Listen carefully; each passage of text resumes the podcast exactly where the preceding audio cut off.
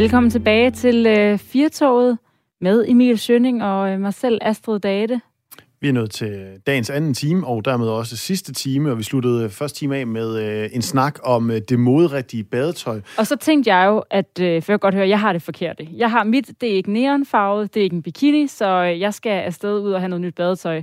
Men øh, det kan jeg ikke. ikke øh, I hvert fald ikke lige her, hvor vi står på øh, Banegårdspladsen i Aarhus, fordi måske har man hørt nogle sirener i mikrofonen. Det sker nogle gange, men øh, der er simpelthen, øh, det er simpelthen blevet lukket af, kunne vi lige se ud af balkongen, fordi der er noget brand. Ja, i en frityrgryde, tror jeg. I en frityrgryde, så øh, det bliver altså ikke... Så hvis I hører en masse sirener, så er det altså bare, fordi vi er øh, OK centralt i øh, Aarhus, og der lige nu er lidt øh, udrykning lidt længere nede af gaden. I behøver ikke være bekymret for vores ved og vel, i hvert fald herinde i øh, studiet. Vi står i øh, sikkerhed, og det eneste, vi har, det er vores dårlige selvværd over det badetøj, vi ikke føler, vi kan bære. Alt det hud, vi skal vise. Præcis. Altså, jeg kunne ikke finde på at tage speedos på. Til gengæld, så har jeg en gang øh, haft sådan nogle, altså i samme stof, du ved, det man bare vil kalde badebukser på. Fordi det skulle man et sted, jeg var på ferie i Frankrig. Der måtte man ikke have badeshorts på, så skulle jeg købe sådan nogen. Jeg havde det dårligt i en uge. Jeg kan altså godt lide, at man er pakket væk. Men det er jo ikke moderigtigt, og jeg synes, der er noget skønt i, at det eneste, der er modrigtigt nu, det er, hvad man selv har det godt med. Og det synes jeg altså klæder moden, må jeg sige. Og at det netop også er noget større end mode, som man også sagde, at det der med, at øh, der er også et eller andet med, at det bliver et statement. Altså de der speedos, det der er ved dem er jo, de er jo ekstremt afslørende. Altså øh, fordi det sidder meget tæt, og det er meget småt, og det samme med de her trekantsbikinier. Men det er faktisk lidt også det, det handler om. Sådan, jamen, jeg er ligeglad. Du må godt se alt, hvad jeg har om mine former. Det kunne være, at du har lyst til at fortælle os, hvad for noget badetøj du øh, ynder at rende rundt i. Du kan fortælle os lige, hvad du vil inde på øh, sms'en. Nummeret det er 1424. Du skal starter din besked med R4, laver et øh, mellemrum, og så skriver altså det, du gerne vil have ind til os. Vi tager gerne imod input til øh, de snakke, vi har, og øh, ja, også bare generelt øh, programmet. Nummeret er altså 1424, R4 mellemrum, og så din besked ind til os. I den her time, der kommer vi til at tale om verdens største sandslot, og det ligger i Danmark og det er skønt.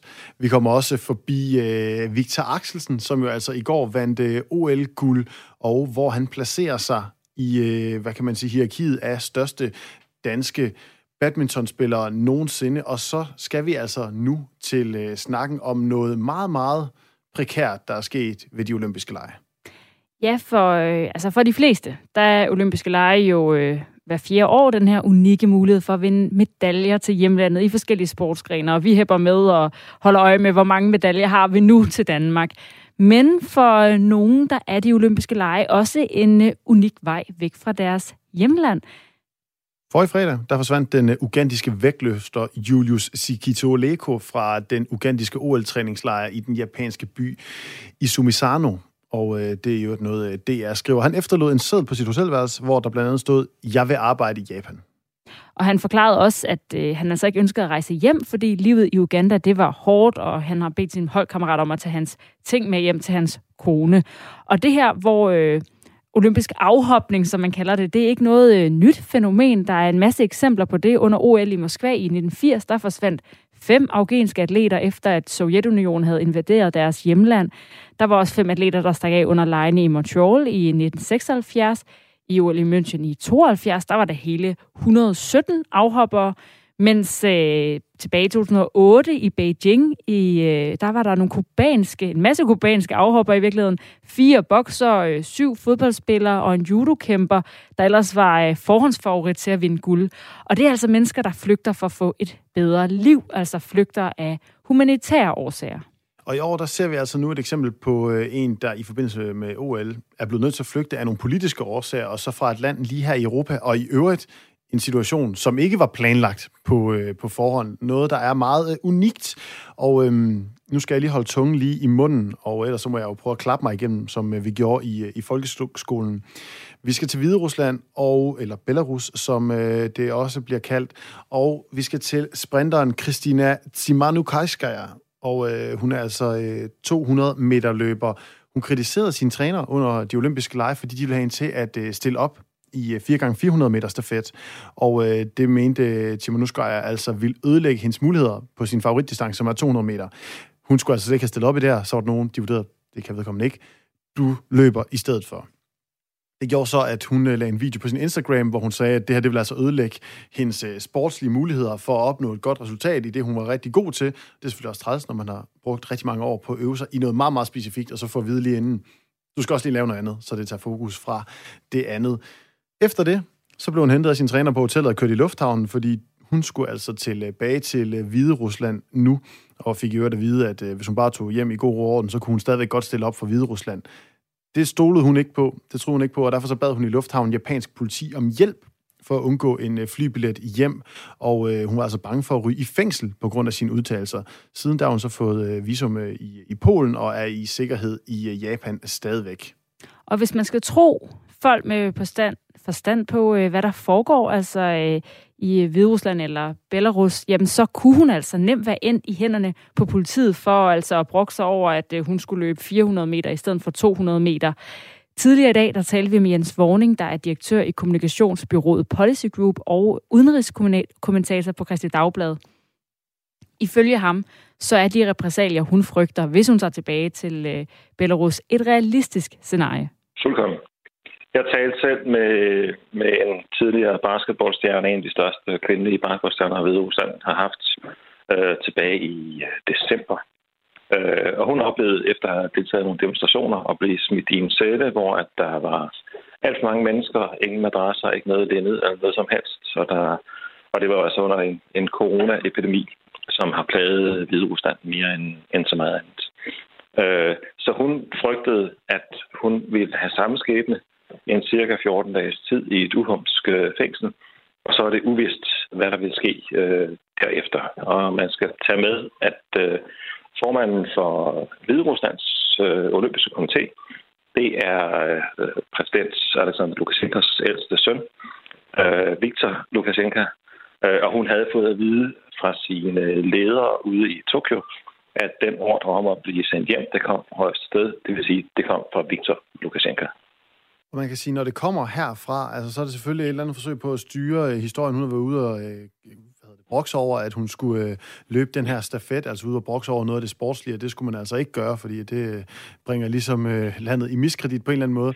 Kan man ikke sige, at så frem de nu skulle anholde hende, når hun kom hjem, jamen så var det sådan set en dobbeltsydning, så var det jo et endnu større nederlag, i hvert fald udadtil, i forhold til Hviderusland. Jamen, jeg tror, vi skal slet ikke tænke i vores egne logikker omkring øh, Hviderusland, eller Belarus, som vi kender det i øjeblikket, øh, for nuværende. Det er et fuldkommen desperat styre, Altså netop øh, den her sprinter, hun har aldrig udtalt sig øh, politisk. Og hun er ikke en del af noget som helst politisk. Hun har været utilfreds med, altså det svarer til, hvis vores danske øh, OL-guldvinder Vitaxel fik at vide, at han skulle spille herredobbelt eller mixdobbelt øh, midt i hele turneringen, så vil han også blive enormt sur, selvfølgelig, og klage over det.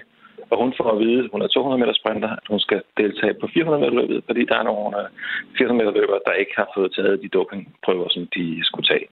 Og det bliver hun bare sur over. Og det er en fuldkommen normal reaktion. Og det viser, hvor hysterisk det belarusiske øh, regime er i øjeblikket. Og er det noget, der kommer bag på dig som øh, udenrigskommentator, der følger det her, at, øh, at en sag som den her øh, kan accelerere så meget?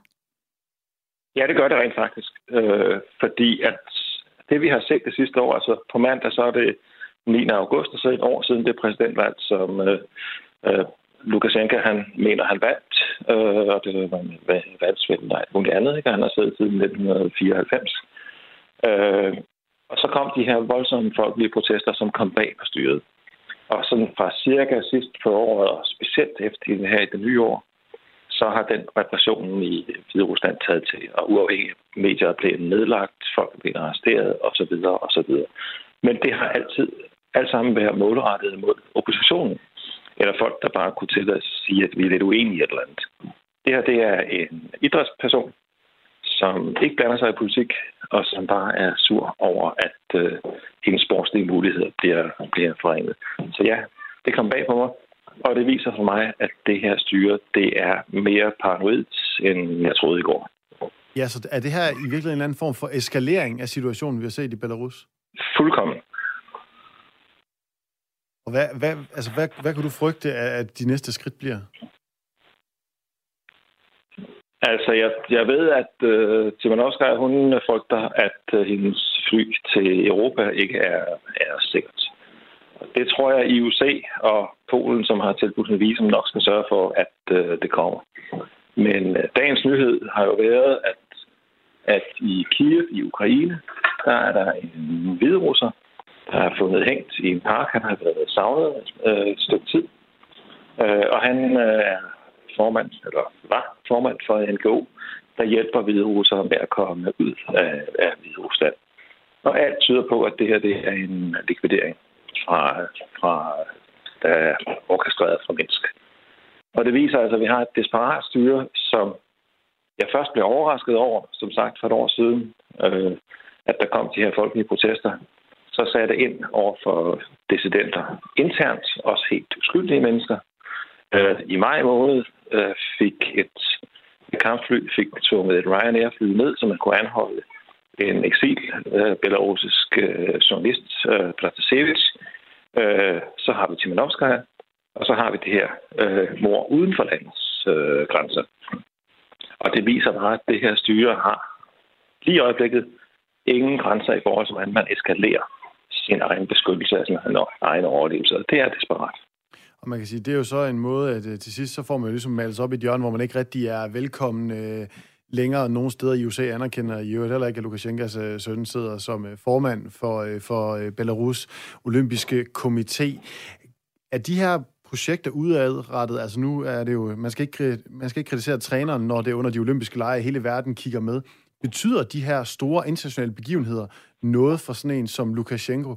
Altså at, at det der med, okay, at kunne vise sig frem øh, på international scene, det er derfor, det er så stramt at blive ydmyget på den måde? Jamen igen, jeg tror ikke, vi skal lægge vores egen logik ned over det, fordi at efter gammel sovjetisk mønster, så har det altid betydet noget for Hvide Rusland og Belarus at gøre det godt i, i de idrætsgrene, hvor man er stærke, og man er stærke i en række øh, idrætsgrene. Men det er simpelthen annulleret nu. Det er ren paranoia, og man burde jo i virkeligheden bare have profiteret af, af den her sprinter, som kunne have nogle muligheder, og alle de andre idrætsfolk. Fokus er et helt øh, andet sted. Så der er ingen strategi, der er ingen plan bag det, man foretager sig nu. Det er desperation, og det er paranoia. Alt det, du opridser med i forhold til, hvad der er sket de sidste års tid i øh, Hvide Rusland eller Belarus, det lyder jo som øh, plottet til, en, øh, til et vildt drama. Hvad, hvad, kan, altså, hvad bliver de næste skridt, eller hvad kan man gøre? Nu øh, får hun jo så, den her sprinter, hjælp til at øh, søge tilflugt, og øh, det lyder nærmest også på hende, for dig, at øh, hendes øh, liv nærmest kan være i fare på grund af det her nogle frustra- sportslige frustrationer, hun har givet udtryk for offentligt. Men hvad, hvad er mulighederne, eller, eller er der overhovedet, altså, altså må man overhovedet, skulle jeg sige, udefra gøre noget ved det her? Altså, jeg tror helt klart, at, at EU og NATO skal øh, begynde at tænke sig om i forhold til, øh, nu er Ukraine ikke medlem af NATO, men øh, et hvert land skal kunne beskytte de borgere, der er i ens eget land, øh, også hvis det er udlændinge. Og det giver øh, Hvide Rusland også et problem, eller Belarus også et problem med. Det gør Rusland sådan set også har gjort nogle år, øh, og vi ser kun, at det, det bliver værre. Øh, så det skal vi se på. Men udviklingen i Belarus er unik. Øh, Belarus er beskyttet af Putin, Ruslands præsident, øh, men man ser også fra Rusland og fra Kremls side med bekymring på, hvor desperat øh, Lukashenko han øh, agerer. Så det er meget uforudsigeligt, hvad der sker herfra. Øh, og jeg anser det for sandsynligt, at øh, Kreml øh, Moskva på et eller andet tidspunkt vil sige, nu skal vi simpelthen have ro på situationen. Øh, og et scenarie er simpelthen, at øh, Moskva tager Lukashenko ud. Øh, men Lukashenko har gjort sig helt afhængig af, af Moskva øh, det sidste år, hvor han hidtil har stået på, at øh, Belarus skal være uafhængig. Så man er i gang med at tale unionsaftaler og alt muligt. Jeg kan meget vel se for mig inden for det næste halve år, at øh, Belarus de facto bliver en del af Rusland, bliver en russisk øh, region. Øh, og Lukashenko han bliver historie, fordi han simpelthen er for, for desperat og ikke til at stole på, øh, og Kreml ikke øh, vil ham. Det er desværre det, jeg tror, der sker. Og så lød altså den øh, måske lidt, ja, eller den lidt triste forudsigelse fra Jens Vorning, der altså er altså direktør i kommunikationsbyrået Policy Group og udenrigskommentator på Christi Dagblad. Og vi bliver ved øh, den her historie om øh, Simanuskaya, der øh, har undgået at komme hjem til øh, Hvide Rusland eller Belarus, øh, fordi at øh, hun er bange for at ende i hænderne på politiet. Og hvad er det så for en oplevelse, hun, øh, hun står i? Ja, det har vi jo ingen øh, jordig chance for at vide, fordi øh, jeg har faktisk aldrig været i øh, Hvide Rusland, Belarus, øh, og jeg er egentlig heller aldrig heldigvis blevet øh, anholdt, hverken af deres politi eller af noget andet politi. Men nu kan vi sige dig, hej til øh, dig, Jens Christian Lytken. Velkommen til Firtoget. Mange tak. Du er medlem af Københavns Borgerrepræsentation for Venstre, og så er du tidligere formand, tidligere formand for det, der hedder Silba, og som er altså en organisation, der arbejder for demokrati, især i de gamle Sovjetlande. Og du har altså været i Hviderusland, Belarus, mange gange, og en af de gange, det var i 2009 som valgobservatør. Og hvad skete der der? Ja, det var faktisk ikke i forbindelse med, at jeg var valgobservatør. Det var egentlig, fordi jeg skulle over for at undervise på sådan en, en sommerlejr. Øh, og der skete det, at øh, da jeg landede i øh, lufthavnen i, øh, i Minsk, øh, så fik jeg simpelthen annulleret mit visum, øh, og så øh, blev, blev jeg anholdt. Øh, og så sad jeg så i øh, detentionen i lufthavnen et, et døgns tid, inden at jeg blev sendt øh, tilbage med et fly øh, til øh, Riga. Øh, så der oplevede jeg sådan et, et hviderussisk øh, fængsel indenfra. Ja, og, og, og altså, jeg, det er jo bare min fordom. Jeg tænker ikke, at det har været nogen sådan helt vildt god oplevelse. Nej, det er det ikke. Altså, det er jo øh, altid ubehageligt, når sådan en, en fængselsdør, den, øh, den smækker, og, og der ikke er nogen mulighed for at, at komme ud. Jeg vil så sige, at det, i modsætning til det, som, som man oplever i dag, så var jeg jo ikke på noget tidspunkt bange for, at, at jeg ikke kom ud igen. Altså fordi på daværende tidspunkt, der var det sådan, at udlændinge, dem smed de sådan set bare ud af landet. Og det er også både en gang før, i forbindelse med, at jeg var valgobservatør, der, der blev vi bedt om at forlade landet. Jeg har også tit egentlig været, været i nærkontrakt med, med de hviderussiske myndigheder, når jeg har været derovre, fordi de altid overvågede de ting, øh, som, som vi lavede derovre. Altså det er jo en politistat, så, så der er politi alle steder. Men jeg, jeg var, da jeg sad der i, i kasjotten der i Minsk Lufthavn, der var jeg ikke på noget tidspunkt bange for, at, øh, at jeg ikke kom ud igen. Det vil jeg nok være i dag, øh, hvis, at, øh, hvis jeg oplevede det samme. Øh, fordi hviderusserne, de, øh, det, det blev et betydeligt mere øh, stramt styre, som vi også hørte øh, lige før i det foregående indslag, så er også meget mere desperat styre, øh, hvor, hvor man er villig til øh, egentlig også at øh, foretage operationer uden for, for landets grænser. Der var også den her situation med det her fly, som, øh, som, som blev øh, hævet ned over øh, øh hviderussisk luftrum. Så, så det er betydeligt anderledes i dag, end det var dengang, øh, hvor, øh, hvor jeg var anholdt i Hvide Rusland. Ja, man kan sige, du har jo været afsted før, og så har du også været afsted øh, siden. Altså, hvis jeg havde haft den oplevelse, så tror jeg bare, at jeg tænkte, nå, der er jo også mange andre øh, federe steder ja. i verden at uh, tage hen. Ja. Hvad er det ved Hvide Rusland eller Belarus, der får dig til at vende tilbage, på trods af det her med, at efterretningstjenesten jo har uh, helt sikkert dit navn stående i en eller anden fil et eller andet sted, og, og der er det, nogle smedekampagner og sådan noget? Det, altså, det ved jeg, de har, fordi jeg var faktisk i Hvide Rusland sidste år i september måned efter valget, uh, og, og der forfulgte de mig, mig hele dagen og lagde en video op efterfølgende, hvor, hvor de simpelthen har udspioneret mig med hele den dag, jeg, jeg var der. Øh, så de holder øje med folk, og holder øje med udlændinge også betydeligt mere øh, stramt, end, end de har gjort tidligere. Jamen, jeg synes jo, det er vigtigt øh, at, at, at støtte de mennesker i Hvide Rusland, som øh, kæmper for demokrati og for, for de rettigheder, som vi tager for givet. Altså, det er jo virkelig et land, som, som ligger meget, meget tæt øh, på Danmark, og det er naboland til, til EU. Men øh, det er samtidig måske også det land, øh, som minder allermest om, om det gamle Sovjetunionen i forhold til øh, fraværet af, af politiske rettigheder og demokrati.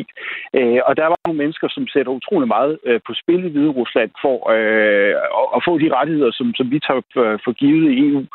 Øh, og når de beder om at få hjælp på, på den ene eller den anden måde, så synes jeg, at øh, man skal bidrage der, hvor, hvor man kan. Øh, og det har jeg haft muligheden for og også været, være glad for at kunne, kunne gøre. Og nu siger du selv det her med, at, øh, at da, da du kom i, i, i fængsel der, der var du ikke nervøs for, at døren ikke ville åbne igen, men det vil du Nej. måske være i dag.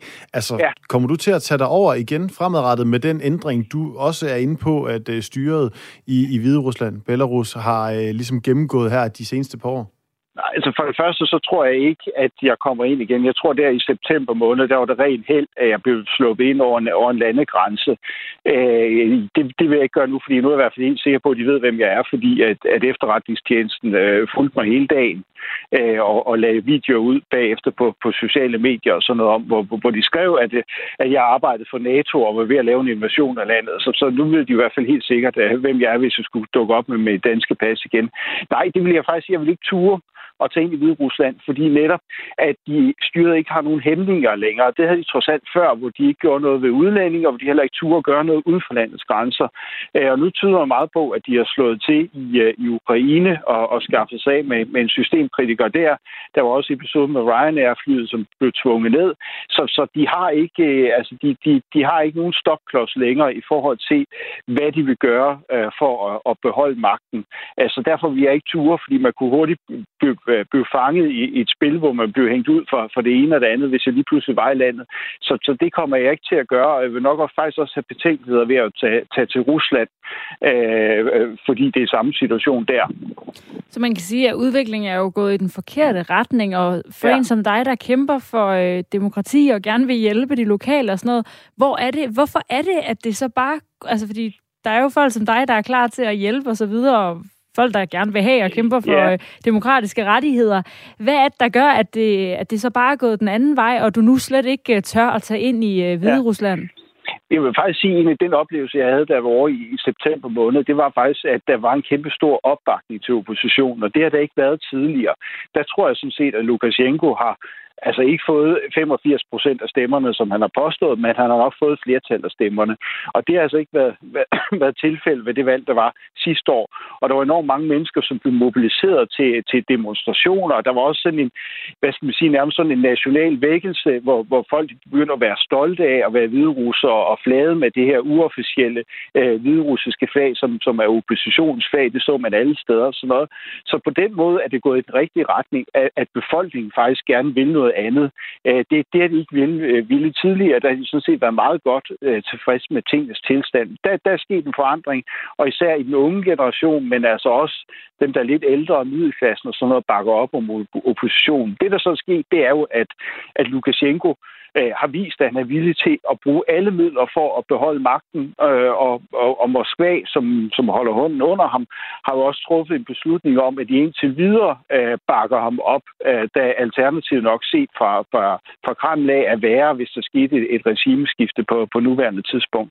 Så det, det er nok det, der forandrer sig, at det er sådan set på, på to niveauer, at befolkningen bliver mere opsat på at få et andet regime, og regimet har, har indstillet sig på, at de kan gøre hvad som helst for at beholde magten. Og så bare lige her til sidst, øh, Jens Christian Lytken. Altså nu øh, kan du ikke øh, tage dig over længere og hjælpe på den måde. Hvordan har du tænkt dig at presse på i forhold til demokratiske rettigheder i Belarus øh, fremadrettet, nu når du ikke kan have boots on the ground, om man vil? Ja, altså, jeg synes jo, det, der er vigtigt, det er jo at gøre opmærksom på, på den situation, der er i Hvide Rusland, som de bliver ved med at være øh, på, på toppen af dagsordenen, øh, altså både i EU, men sådan set også i Danmark, hvor vi også har spillet en, en, en vigtig rolle, synes jeg. Så jeg taler jo meget med, med dem, jeg kender, der er aktiv i, øh, i oppositionen, og forsøger også at, at skrive noget om på, på min blog på Jyllandsposten og andre steder, så det ligesom er noget, der har vores opmærksomhed, fordi man kan sige, at der er jo mange andre konflikter i verden, som, som konkurrerer om opmærksomheden. Ikke? Der er Burma, der er situationen i Mellemøsten, Israel, Palæstina, alle mulige forskellige steder, øh, som, som, som kræver vores opmærksomhed. Jeg synes bare, det, der gør, at Hvide Rusland er, er meget vigtigt, det er et land, der er så tæt på, øh, øh, altså øh, knap halvanden times flyvning fra, fra København af. Det, det er noget, vi meget nemt kan forholde os til, og det er et naboland til EU, så derfor har vi en ekstra forpligtelse i forhold til at hjælpe de mennesker der, som, som kommer i knibe, fordi at, øh, at de beder om at få de samme rettigheder, som vi har. Jens Christian Lytten, medlem af Københavns Borgerrepræsentation for Venstre, altså tidligere formand for Silva. Tak fordi du var med til at fortælle om din oplevelse i ja. øh, Hviderusland. Selv tak.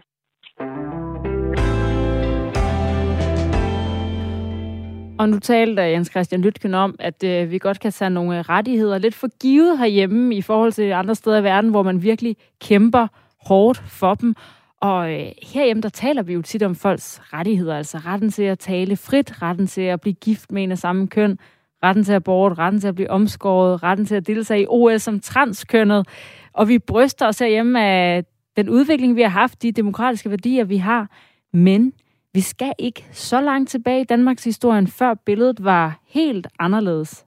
For 200 år siden, der havde hverken øh, kvinder, fattige, udviklingshemmede, ansatte på et øh, landbrug eller tjenestefolk i et øh, hjem nogen særlige rettigheder i Danmark. Og i en ny bog, der dykker historiker og seniorforsker ved Institut for Menneskerettigheder, Annette Fej Jacobsen, ned i øh, ulige rettigheders betydning for Danmark og den her udlæg, udvikling, vi trods alt har haft mod øh, flere rettigheder, f.eks. rettigheden til at øh, tale uden at begynde at blive kløjs i ordene her i, i radioen. Velkommen til øh, Firtoget. Jo, øh, hvis det er øh, Radio 4, så øh, tak for det. Det kan jeg garantere dig for, at det, øh, det er. Du har altså skrevet en øh, ny bog, der hedder Ulige rettigheder. Hvis vi bare lige starter med at få terminologien på plads. Hvad betyder ulige rettigheder så egentlig? Altså det er sådan sat op imod den, øh, hvad skal jeg sige, det ideal, vi har i dag, hvor lige rettigheder er sådan noget, vi betragter som en selvfølge. Og det er lige politiske rettigheder, men det kan også være lige sociale rettigheder. I det hele taget, at folk skal behandles lige. Øh, det tager vi som en selvfølge, og vi tror jeg, mange af os har en forestilling om, at det er en naturlig ting, og sådan skal det være. Øh, og der er det jo interessant, som I også sagde i oplægget her, at hvis man kigger 100 eller 200 år tilbage i Danmark, så var det slet ikke naturligt eller selvfølgeligt øh, at have lige rettigheder. Tværtimod havde man ulige rettigheder hele vejen igennem, og det var det, der blev betragtet som det almindelige og naturlige. Hvorfor er det vigtigt at dykke ned i, øh, i de ulige rettigheder fra øh, fortiden for 100 og 200 år siden? Jamen, det kan være interessant for et moderne menneske at vide, at, øh, at de, den måde, vi har indrettet os på i dag, øh, jo er noget, der er, hvad skal jeg sige, omkæmpet gennem mange år, og, og der er ikke noget naturligt i, i den måde, vi nu organiserer os på, men at det kan, det kan gøres samfundet kan se ud på mange forskellige måder. Øh, så, så det er sådan en reminder, kan man sige, om, at, øh, at de rettigheder, vi har i dag, de er altså ikke naturgivende. Når vi, øh, når vi taler om vores øh, rettigheder i dag, så skal vi tilbage til ni ret essentielle dage i april 1848. Hvad skete der der? Jamen, der skete rigtig mange ting. Altså, man kan sige, at Danmark var jo faktisk truet på flere måder lige frem på sin eksistens. Øh, først og fremmest, fordi vi jo var i krig. Vi var i krig med hertugdømmerne Slesvig-Holsten, og øh, bag ved Slesvig-Holsten stod den stærke magt Preussen, og øh, det var jo ikke nogen given sag, at, øh, at det var en krig, vi kunne vinde. Det var den ene trussel, kan man sige. Og den anden trussel var jo, at vi lige havde presset kongen til at afgive sin enevældige magt, men man havde ikke fundet en ny, øh, hvad skal jeg sige, en ny forfatning, en ny måde at, at regere landet på. Så der sad et øh, ministerium, som lige var blevet udpeget af kongen til at overtage efter hans enevældige magt, og så skulle de lige, øh, lige i anførselstegn finde ud af at lægge op til først og fremmest, hvad skal det være for en styreform, vi skal have i Danmark herefter, og hvordan skal vi vinde krigen mod Slesvig-Holsten. Og altså, hvis meget vi, dramatisk. Ja, jeg skulle sige, det er ok meget presser på i, øh, i ni dage, vil jeg sige. Hvis vi nu tager altså de her, den her øh, periode, hvor vigtig er den i forhold til ja, det samfund, vi i Danmark har i dag? Jamen, det vil jeg påstå er en meget, meget vigtig og afgørende periode. Altså, dels kan man sige, vi fik jo, vi endte jo med at få vores første demokratiske grundlov, og der blev grunden lagt til den grundlov i de øh, afgørende dage, her, som jeg skriver om i min bog. Øhm, og så så fik vi jo også faktisk øh, sejret over Slesvig-Holsten, så, så truslen mod øh, Danmark som, som land blev i hvert fald afværget i, i første omgang. Så kom der jo en krig, som vi alle sammen ved, i 64, øh, hvor vi jo ikke kom lige så heldigt ud på den anden side. Men altså, øh, det er meget, det er sådan en, et, ligesom et spidspunkt i, i Danmarks historie, vi har med at gøre her. Et kernepunkt, hvor, hvor der sker rigtig mange ting, der ligesom ligger grunden til, til øh, de næste halvanden hundrede års udvikling. Og hvad er det, vi kan lære af den udvikling i dag, altså at kigge på forsidens rettighedssyn? Burde vi ikke bare fokusere på at kigge frem og øh, snakke mere om, jamen, hvad er det for nogle rettigheder, vi mangler, og hvor er det, vi skal sætte ind og have fokus på lige rettigheder i fremtiden?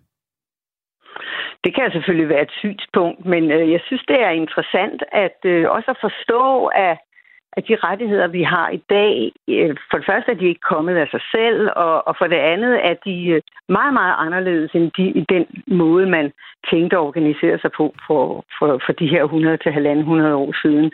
Øh, så det er ikke, altså det er jo ikke sådan oldtiden, vi snakker om, men det er faktisk Danmark sådan i den tidlige øh, fase af vores demokrati, hvor man tænkte rettigheder helt anderledes. Og det kan være, øh, synes jeg, både spændende og også lærerigt at, at, at, tænke på, reflektere over, at rettigheder er noget, der sådan skal skabes historisk og øh, ved politisk kamp. Øh, og det er ikke noget, der bare sådan er naturgivet. Nej, når man så kigger på, på Danmarks rettighedskamp, er det så noget, øh, vi kan være stolte af, synes du? Ja, det synes jeg. Det synes jeg godt, vi kan.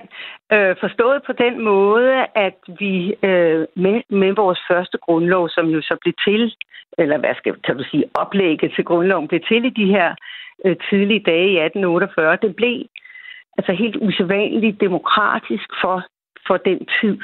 Og det skyldtes, at øh, vi var i krig, og derfor syntes det nye martsministerium, at øh, man, var nød, man var nødt til også at tage hvad skal vi sige, de lavere klasser, og det er helt konkret øh, husmændene med som nogen, der skulle have politiske rettigheder. Det var ellers ikke noget, der lå i kortene, skulle jeg hilse at sige, og det var også noget, alle, inklusive ministerne i Marksministeriet, det var noget, man var meget bekymret for, men det, da det var dem, der først og fremmest udgjorde ryggraden i det danske militær, så synes man ikke, det kunne være rigtigt, at man var nødt til politisk at ligesom at give noget tilbage for, at øh, først og fremmest husmændene, men det var jo først øh, samlet set landbefolkningen, øh, at de nu øh, sloges for fædrelandet. Øh, så kunne man ikke samtidig sidde og lave, øh, lægge op til en grundlov, hvor de ikke skulle have politiske rettigheder. Og derfor fik man øh, en grundlov, hvor øh, man havde stemmeret og valgret, selvom man var i bunden af det danske samfund, kan man sige, og var øh, Øh, altså husmand, og både fattige, og mange af dem var jo øh, helt uuddannede, sådan i hvert fald moderne betragtning, altså havde kun gået meget kort tid i skole. De blev også dengang betragtet som sådan uddannede, fattige og uddannede.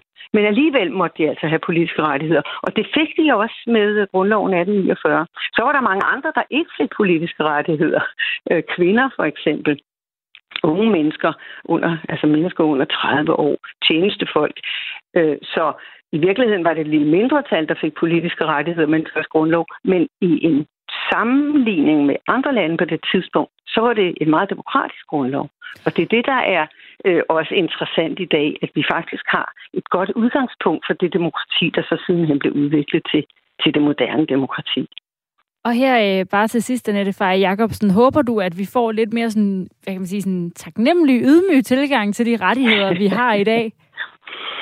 Ja, det, det kan man jo godt øh, ønske, at vi, at vi i hvert fald sætter pris på de rettigheder, vi har, men også at vi forstår dem som noget, der ikke er hverken gudgivet eller naturligt, men noget, der er sådan kæmpet frem øh, i en politisk kamp øh, over mange, mange, mange år.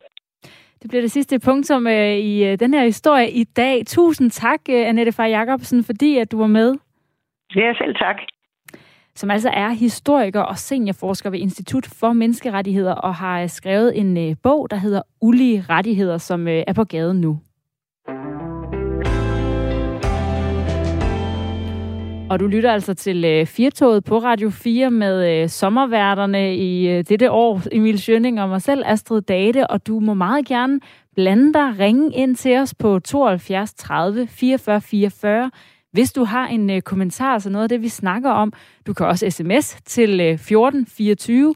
Du skal bare skrive R4 foran, og så komme med din øh, kommentar til øh, det, vi snakker om, eller andet input, som øh, vi kan tage med, så samler vi sådan lidt op løbende og vender lidt tilbage. Vi har for eksempel øh, i sidste time, hvor vi talte om, at øh, et klippekort til ældre, der kan bruges til, at de kan få en frivillig aktivitet en halv time om ugen, den er blevet udfaset.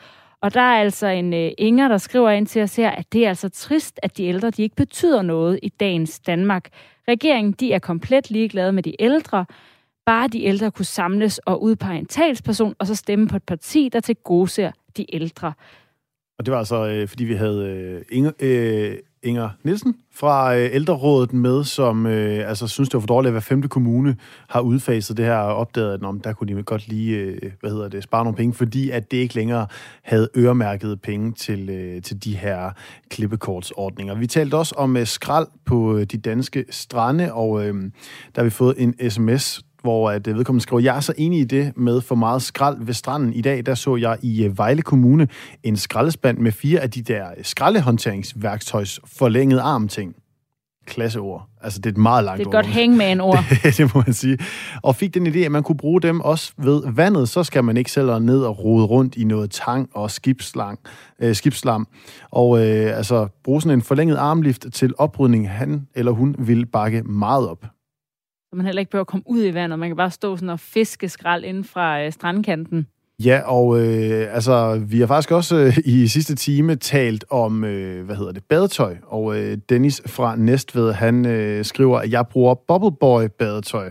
Så det er nok lidt kedeligt, men der er en snært til fantasien. God sommer. Og ved du, hvad Bubbleboy badetøj er? Nej, jeg tænker, jeg lige skal ind og se, hvad er Bubbleboy badetøj? Altså, jeg tror nok, øh, efter hvad jeg ligesom har googlet, så er det det der sådan gammeldags, øh, hvis du forestiller sådan nærmest noget sort-hvid film, der hvor man nærmest har en fulddragt på. Det er sådan sailor. Ja. Sailor sæt, sådan stribet i blå eller rød med, det er sådan en dragt, ja. Ja, og der er en der er ret. Det efterlader en øh, del til øh, fantasien. Og øh, husk, du kan få dit øh, input med, som Astrid også sagde før, på øh, 1424. Nummeret er altså R4. Lav et øh, mellemrum, og så send din besked ind til os.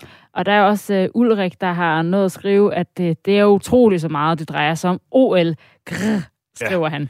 Og Fordi, øh, det er jo beklageligt. Det er jo beklageligt, for hvis man ikke er interesseret i OL, så er der selvfølgelig meget af det lige for tiden, og det er også sidste uge, at øh, vi kan snakke om det, og vi har jo nogle store danskere, der er med til OL. Vi har vundet medaljer, så derfor så kommer vi altså lige til at blive ved det lidt endnu, og markere øh, nogle af de her sejre, vi har. Ja, og altså, Ulrik, jeg ved ikke, om du har hørt det, men Emma Åstrand, hun fik altså bronze i dag på 200 meter en af kajak.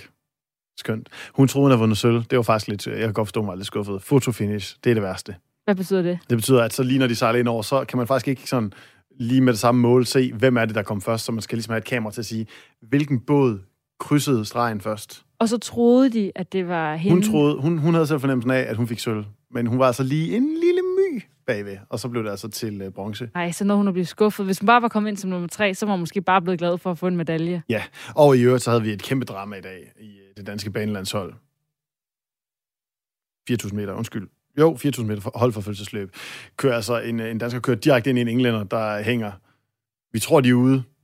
De er videre, fordi vi havde faktisk overhalet dem, og derfor så øh, teknisk, teknisk, teknisk videre i, øh, hvad hedder det, den konkurrence. Det er altså en af dem, hvor vi regner med, at vi skal have en dansk øh, guldmedalje. Det er jo det, og ja, det er jo det, Ulrik. Hvis man nu ikke er inde for øh, sporten, som jeg måske for eksempel ikke rigtig er, så kan man altså godt blive lidt tændt af de gode historier, der er omkring det. Så skal vi også være ærlige. Der sker ikke en dyt ude i nyhedsbilledet ellers, så vi er bare glade for, at her indtil I alle sammen vender tilbage fra ferie, jamen så er der stadigvæk lidt OL, vi kan hygge os med. Og øh, i morges, der talte de også om OL på øh, Radio 4 Morgen. Det gjorde de. Det var vores øh, kollega Stine Krohmann Dragsted på øh, Radio 4 Morgen, der talte med Jim Laugesen. Og øh, det var øh, om, hvorvidt Victor Axelsen er den største danske badmintonspiller nogensinde. Ja, ja, i Danmark, øh, der er der ingen tvivl om, at øh, eller, man skal passe på med de diskussioner selvfølgelig, men øh, hvis man kigger på det, som Victor har vundet, øh, vi skal huske, at han også har vundet VM for rene herrehold, Thomas Kopp. Øh, det har han også oveni. Det er der ikke nogen af de andre, der har. Øh, så kan man godt sige, at han er den største, største danske herresindspiller, der har været. Udover det, så synes jeg også, at han følger det op med, med selve spillet. Altså det spil, han viste øh, mod Chen Long i OL-finalen, det er måske noget af det bedste, vi har set. Så så jeg synes godt, man kan tillade sig at sige, at han er den bedste danske herre, som vi spiller, vi har haft. Og det siger også en del, fordi du lige nævnt nogle navne. Der er jo mange flere. øh, og det er, det, er jo, det er jo noget af en fornem liste at være den bedste i. Ja, og hvis vi så bare lige skal dykke lidt ned i listen, så øh, er der jo altså Peter Gade, som vandt EM-guld i 98 og 2000, øh, All England i 1999, og så er han 10 gange mester i Copenhagen Master. Og så er der selvfølgelig Paul Erik Højer, som har vundet All England i, i 95, i 96, OL-guld i 96, og så har han tre europæiske mesterskaber og seks danske mesterskaber. Nu nævner du, Jim Laugesen, det her med, at spillestil, synes du også skal tælle, øhm, og så det her med selvfølgelig... Jamen, jeg, jeg, jeg, må lige, jeg må lige stoppe dig der. Ja. Du bliver nødt til, det er nødt til at gøre. Jeg bliver nødt til at nævne Allan Kops med syv år England-titler. Øh, Svend Pri, Flemming Dæs, der vinder VM.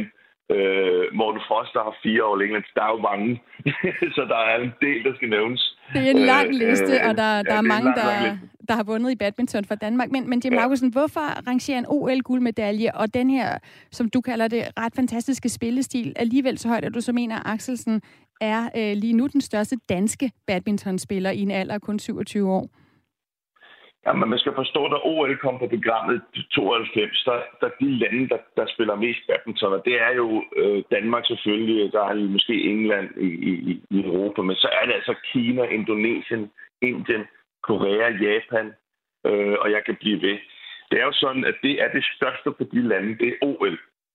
Og det vil sige, at det er hver fjerde år selvfølgelig, og det vil sige, at det er alt, de satser på, det er at vinde OL. Og de putter så meget økonomi i, øh, og kunne klare det godt til OL. Det vil sige, det er en turnering, hvor alle kommer tit top skarpe, og, og du har den ene chance. Og derfor så var det jo altså også noget øh, helt, helt særligt, som vi kan høre, at Victor Axelsen, han blev nummer et, fik guldmedaljen øh, i går med hans øh, kamp mod øh, Shen Long i øh, finalekampen i badminton. En kæmpe stjerne, må man sige. Og et kæmpe forbillede. Altså en kæmpe dansker. Sådan noget, der kan gøre en stolt, synes jeg, er at være dansker.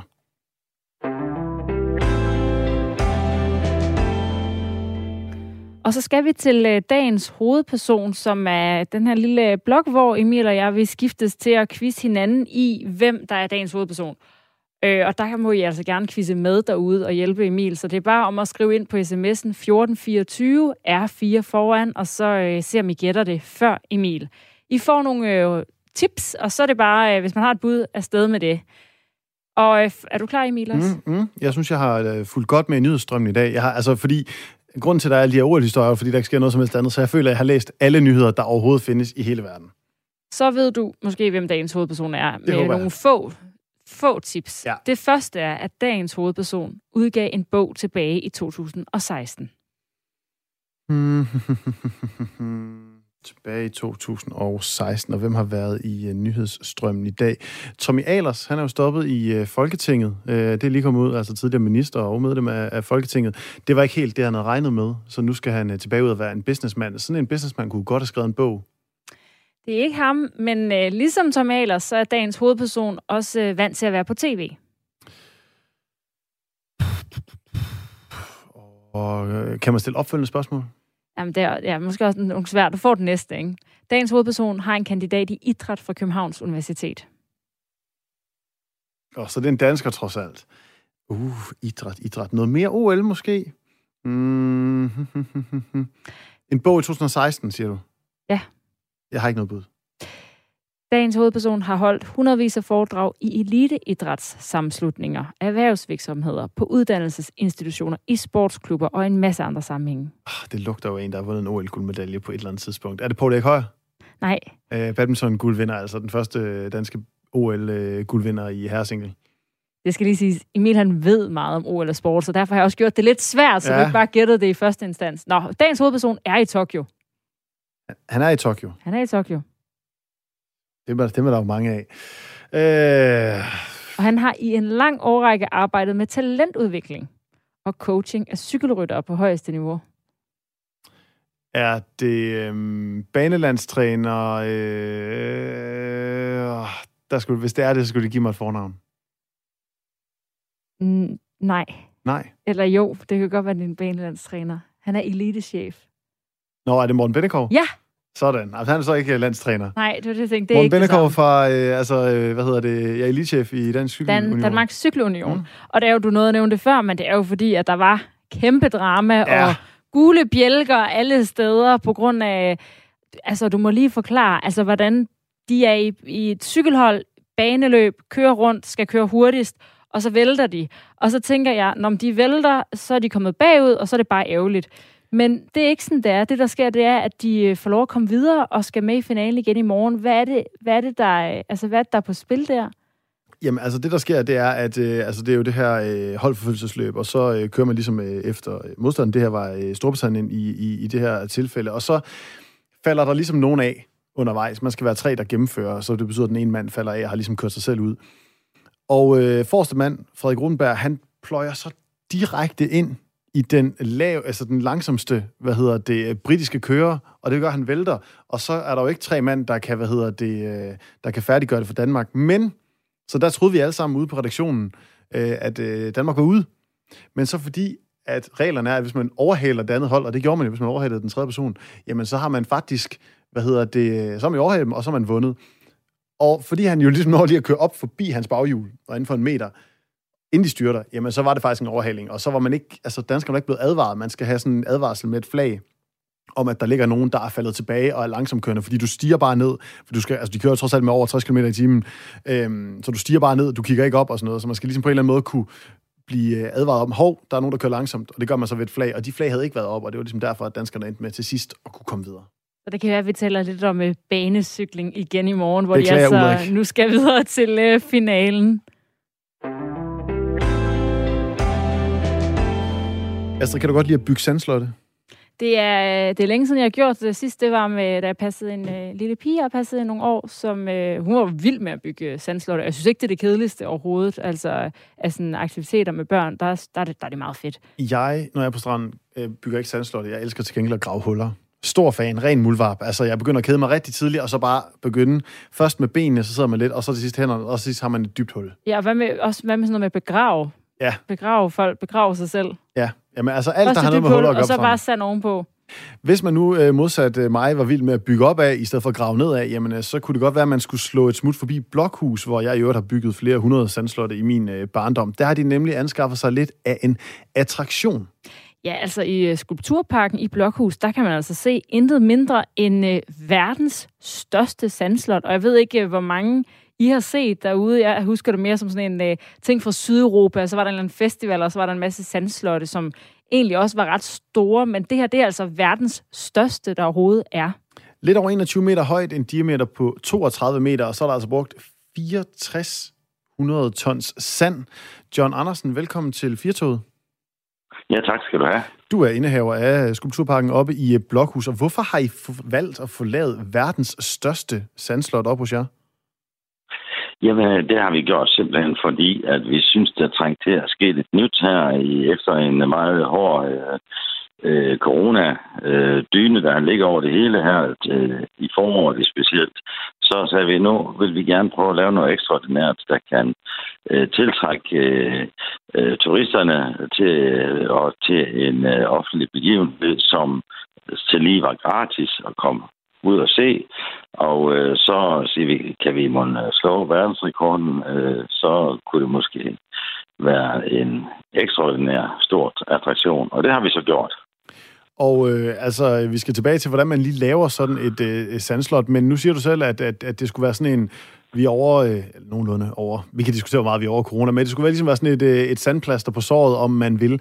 Har der så også været en masse mennesker op og se det her øh, sandslot? Jamen, det er helt vildt. Der kommer flere tusinder om dagen. 3-4.000 om dagen, vil jeg sige, i øjeblikket. Så og udelukkende og beundre det. Og det er vi jo vældig fornøjet over. Og hvordan er det så lige, man laver sådan et øh, sandslot? Jamen, øh, det er, øh, det er som øh, ikke, øh, ikke så svært, hvis man øh, har det rigtige sand. Man kan naturligvis ikke bruge det, der ligger hernede på stranden, fordi det er jo rundt sand. Det her det er kantet sand, indeholder 10% ler, og så er det øh, bygget op i nogle øh, forskellinger, øh, i nogle kasser, øh, i øh, af en halv meters bredde øh, eller højde. Og så øh, laver vi altså en stor rundkreds, øh, som sagt 32 meter i, i diameter i bunden, og så en halv meter op, fylder det med sand, fylder det med vand øh, oveni, og så stamper det, komprimerer det 40 procent. Og det betyder, at det bliver en hård masse. Og så kommer vi næste ramme op, og så sådan bygger vi op af op til det godt øh, 21 meter, som vi nåede. Og, og hvor lang tid tager det at lave sådan et sandslot her? Jamen, vi begyndte øh, omkring 20. maj med at gøre klar med at, at bygge det op. Og så først i juni måned, der kom kunstnere fra hele Europa. Øh, Vi havde 17 skulptører, som kom og blev hejst op i toppen øh, af det, og så blev vi forskallingen af, og så begyndte de altså at forme det øh, første et par stykker, og så kom der flere og flere kunstnere på, som man arbejder sig ned af. Og øh, det var en øh, fantastisk oplevelse, vil jeg sige. Og nu Men står er man ikke til højde, så skal man ikke, så skal man nok ikke øh, begynde at score så højt op. Nej, øh, hvad hedder det, 21 meter, det er alligevel, øh, det er alligevel en, en chat op i luften, ikke? Men, men øh, nu står det der jo, og øh, det kommer jo ikke øh, bag på nogen af os som øh, danskere, at øh, det selvfølgelig har været et rigtig lortevejr sådan, øh, i tid og utid her hen over sommeren. Hvordan har et sandslot det øh, i at stå i skybrud og så videre, som vi har øh, oplevet alle sammen? Ja, uha, der var vi meget nervøse de dage, hvor der var sådan et øh, øh, elendigt vejr. Men øh, jamen, øh, det er stået rigtig fint, øh, og øh, det gør det sådan set. Øh, øh, det værste, det er faktisk de første 14 dage, øh, hvor det lige skal have lov at få en, øh, en skorpe lidt, eller kan man sige franskbrød eller råbrød. Sådan en, en lille hende, der gør, at, at det, det, øh, det øh, godt kan tåle at stå helt indtil frosten kommer. Så er det, det går til. Men hård slagregn, eller hav, eller frostvær, så, øh, så, øh, så er vi meget ulykkelige, fordi så, øh, så begynder det at krakkelere i overfladen, og så skal der ikke ret meget til, før det begynder, pynten begynder at gå det. Nej, og, og John Anders, nu er jeg jo nordjyd ligesom øh, dig, og øh, jeg tænker bare, altså, det kommer ikke til at stå for evigt, det her, fordi når frosten kommer, så øh, kan det ikke helt øh, holde til det. Vi har også noget vejr i Danmark, der er sådan lidt øh, farligt i forhold til masser af, af, af hård regn, og der kan også komme noget havl og alt sådan noget. Samtidig så har det været helt vildt dyrt at forlade det her øh, sandslot. Altså jeg har læst omkring øh, sådan, øh, 3 millioner kroner. Altså hvorfor bruge så mange penge på at lave det her? Jamen, øh, det øh, har vi jo betragtet som en, øh, for det første en workshop i, i, i, i starten, helt fra mig og helt ind til starten af juli måned, hvor man har kunne opleve øh, kunstnerne øh, kreere, og de samtidig har kunnet, øh, gæsterne har kunne, kunne opleve dem øh, og fortælle om, om hvordan man, man nu gør tingene. Øh, det har de kunne gøre hver dag dagligt i over en måned. Øh, og så, øh, jamen, Hvorfor har vi gjort det? Jamen, vi har gjort det for, at det skulle være en oplevelse helt uover det og det må vi sige, det er en sanselig oplevelse af meget, meget høj karat. Er det 3 millioner værd, nu det kun står øh, den ene sæson? det er svært at sige. Vi er i hvert fald blevet uh, verdensberømt på det, og, og uh, har slået verdensrekorden med 3,5 meter. Uh, så uh, vi kan sige, at vi har fået rigtig meget PR ud af det, og rigtig, rigtig mange gæster kommer dagligt og ser det. Og er det også næste år, at verdens største sandslot kommer til at stå i Blokhus? Det bliver selvfølgelig et nyt sandslot, men er det her noget, I kommer til at gøre igen? Nej, det tror jeg ikke. Det, det, det, det er for dyr en udgift til, så det, men øh, vi laver jo mange andre øh, sande slotte, bare i mindre i 6-8 meters højde i, i Skulpturparken hvert år. Der laver vi efter et nyt tema. Og i år, årets tema, det er Noahs Ark, hvor man kan se hele historien om Noahs Ark, også i sandskulpturer. Så næste år bliver det et nyt tema. Vi ved ikke, hvad det bliver endnu næste år. Og bare helt kort, hvor længe står øh, det her sandslot, hvis man vil forbi det i Blokhuset og se øh, 21 meters øh, skulptur i sand? Jamen, øh, indtil vi får hård frost, så jeg vil anbefale, at man, man når at komme op i løbet af efteråret eller i vores øh, øh, julemåneder i november og december, hvor vi har det øh, flere farver belyst, øh, fantastisk belyst, som, som man heller aldrig har oplevet før. Og det har vi jo magisk jul i Blokhus. Så det, det er jo så en tur værd til Blokhus. Også i november og december. Tusind tak, Janar. Tak. Så efter nytår, så er vi bange for, at den ikke er der mere. Nej, det, vi holder øje med vejrudsigten. Tusind tak, John Andersen, indehaver af Blokhus Skulpturpark.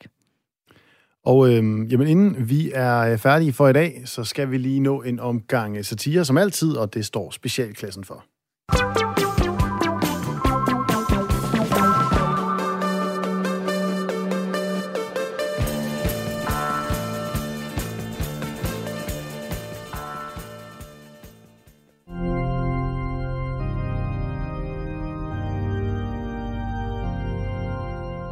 Godmorgen alle sammen.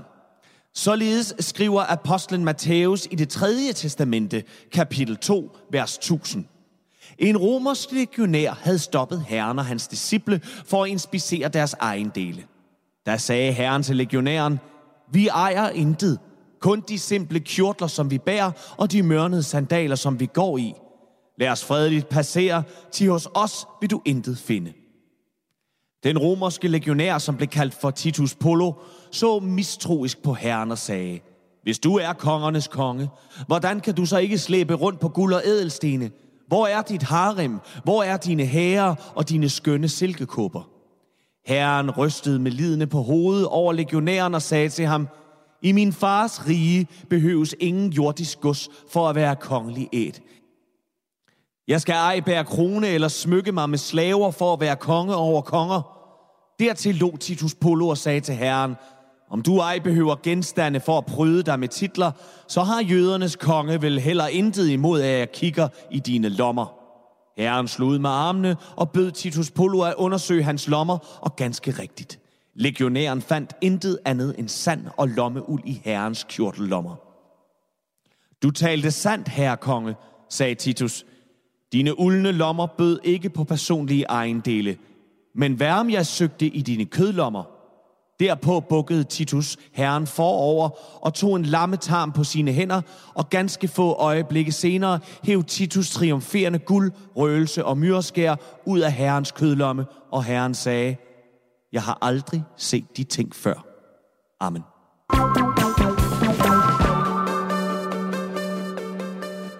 Her var det altså øh, dagens omgang satire fra specialklassen, og det var sådan set det, vi nåede for i dag. Det var også dagens omgang af Firtoget i dag med øh, Emil Sønning og Astrid Date. Vi er tilbage igen i morgen kl. 15.